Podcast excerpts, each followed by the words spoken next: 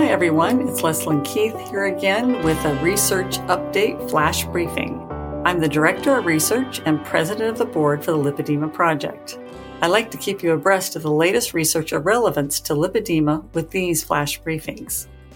Today, I'd like to discuss an article that was published in Frontiers in Nutrition that is called Ketogenic Diets and Chronic Disease Weighing the Benefits Against the Risks and this has caused, unfortunately, needless alarm among those that are new to a ketogenic diet.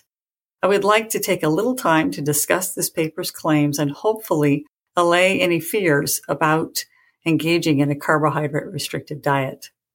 This will also appear in our blog that can be found at lipedema-simplified.org slash blog where you'll see all of my citations in support of the comments that I'm making here today.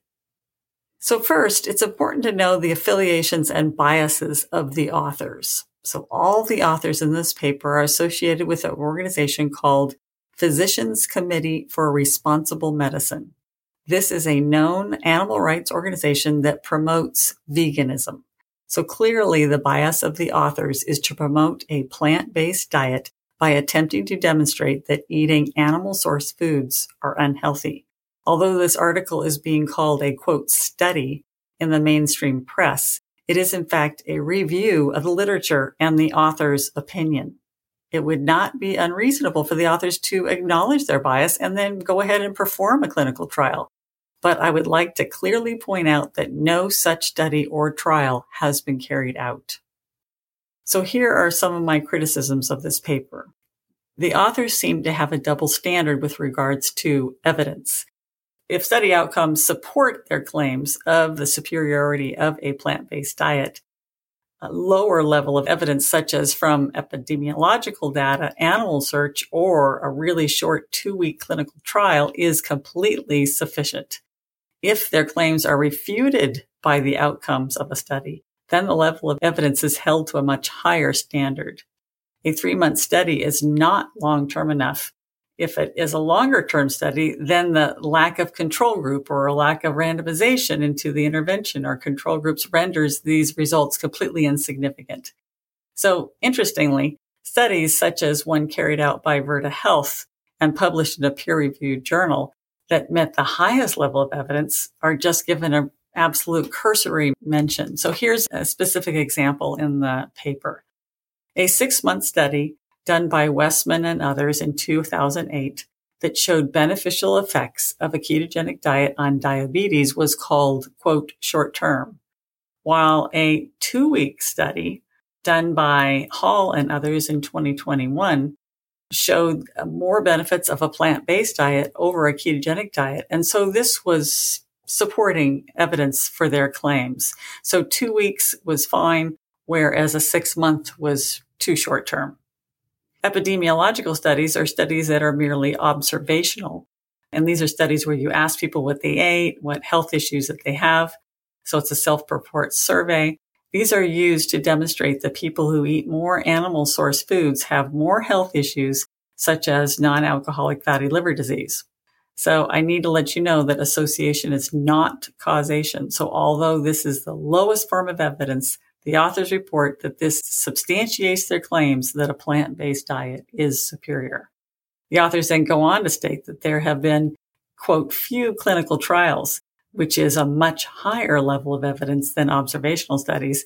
And it, since that none were randomized to demonstrate that a ketogenic diet can help with cancer, so this isn't enough and more research is needed. So a definite double standard. And then even though the authors accurately describe a ketogenic diet as less than 50 grams of carbohydrate a day, they still report data from research that use diets much higher in carbohydrates to support their claims. So here's an example. When discussing studies that compared the effectiveness of diets for weight loss, the authors chose to report on a meta-analysis in which almost half of the studies defined low carb as 40% of calories from carbohydrates and compared these diets to low fat plant-based diets. Since this amount of carbohydrate is not even close to the limited amount on a ketogenic diet, there wasn't much advantage in this way of eating. And so they were saying that this was no better than a plant-based low fat diet. So they chose not to compare accurately a ketogenic diet with their plant-based low fat diet. The authors also make several claims that are not substantiated in known scientific knowledge or by research studies. So here's an example under the heading in their paper, Effects of Nutrient Metabolism. They make the following statement without any supportive citation. Quote, protein utilization is also altered on a ketogenic diet. The body shunts as much protein as possible to gluconeogenesis while the minimum necessary amount is used for tissue repair, end quote. So this statement seems to imply that without the intake of a high level of dietary sugars, the vast amount of protein that is consumed must be converted to glucose for those cells that are dependent on this as an energy source. And interestingly, according to Ben Bikman, I give you a link to his talk that he gave at a low carb conference. It may be that red blood cells are the only cells in the bodies that are, that is limited to using glucose for energy. So we really don't need a whole lot of glucose. And so all our dietary protein is not sucked into being changed into glucose. And also that statement implies that quote, minimum necessary amount needed for tissue repair, that we're only able to use a minimum amount for tissue repair for using that protein, that it implies that, that this diversion of resources is barely adequate for keeping the tissues healthy. And in actuality, there is a large body of evidence that muscle mass, wound healing, bone health, all these things are improved on a ketogenic diet. And again, and when you see this appear in the blog, you'll see all my citations for the research that shows this to be true. Also under the heading effects on diet quality, the authors state very low carbohydrate diets may lack in vitamins, minerals, fiber, and phytochemicals found in fruits, vegetables, and whole grains.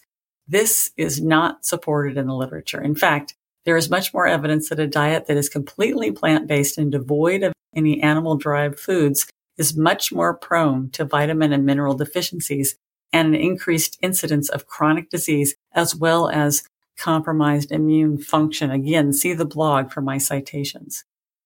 The authors also state that ketogenic, quote, ketogenic diets are typically low in fiber needed not only for healthful intestinal function, but also for microbial production of beneficial colonic short chain fatty acids, which enhance nutrient absorption, stimulate the release of satiety hormones, improve immune function, and have anti-inflammatory anti-carcinogenic effects. End quote. The first part of the statement, where they say that ketogenic diets are typically low in fiber, is completely outrageous, given that the consistent recommendation for ketogenic diets is to keep carbohydrate intake low by eating only high fiber vegetables, such as broccoli, cauliflower, leafy greens, things like that. The second part of the statement implies that a diet low in fiber will consequently result in poor intestinal health, have reduced nutrient absorption, be less satiating, decreased immune function, and be pro-inflammatory and carcinogenic. This could not be further from the truth. There are multiple studies showing that uh, ketogenic diets promote improved bowel health, better nutrient absorption, increased satiation, and lower markers of inflammation. And again, see my citations in our blog. The bias of the authors is clearly seen in their characterization of the effects of a ketogenic diet on various chronic conditions. So here's an example here probably the longest term and most documented use of a ketogenic diet has been for epilepsy and type 1 diabetes. Before there was medication to manage either of these conditions, the only option was to use diet. Even with the advent of insulin for diabetes and anti-seizure medications for epilepsy, better management is seen when pharmaceuticals are combined with a ketogenic diet. It is unfortunate that the influence of proponents of a plant-based diet caused the use of highly processed seed oils, vegetable seed oils, to be the basis of the fat that was consumed on these early ketogenic diets. So although seizures were controlled and blood sugar was stabilized, the adverse effects directly attributable to these inflammatory vegetable oils, seed and vegetable oils, are reported in the literature. And this is being used to substantiate that a ketogenic diet is harmful. It wasn't the concept of carbohydrate restriction and eating because it wasn't also coupled with eating healthy fat. These kids that had intractable epilepsy were fed high fat diet that was made up of these horrible seed oils that were highly processed with chemicals and heat. The authors try to paint the ketogenic diet as being bad for heart health solely based on the effect of the diet on your LDL numbers. So the lipid hypothesis that says that saturated fat is bad for your heart has been thoroughly discredited. All recent research has found no link with saturated fat and heart disease. Additionally, LDL cholesterol is no longer considered a reliable marker of heart disease. In fact, older people with lower cholesterol don't live as long as those with higher cholesterol levels. A much better indication of heart disease risk is the ratio between HDL and triglycerides.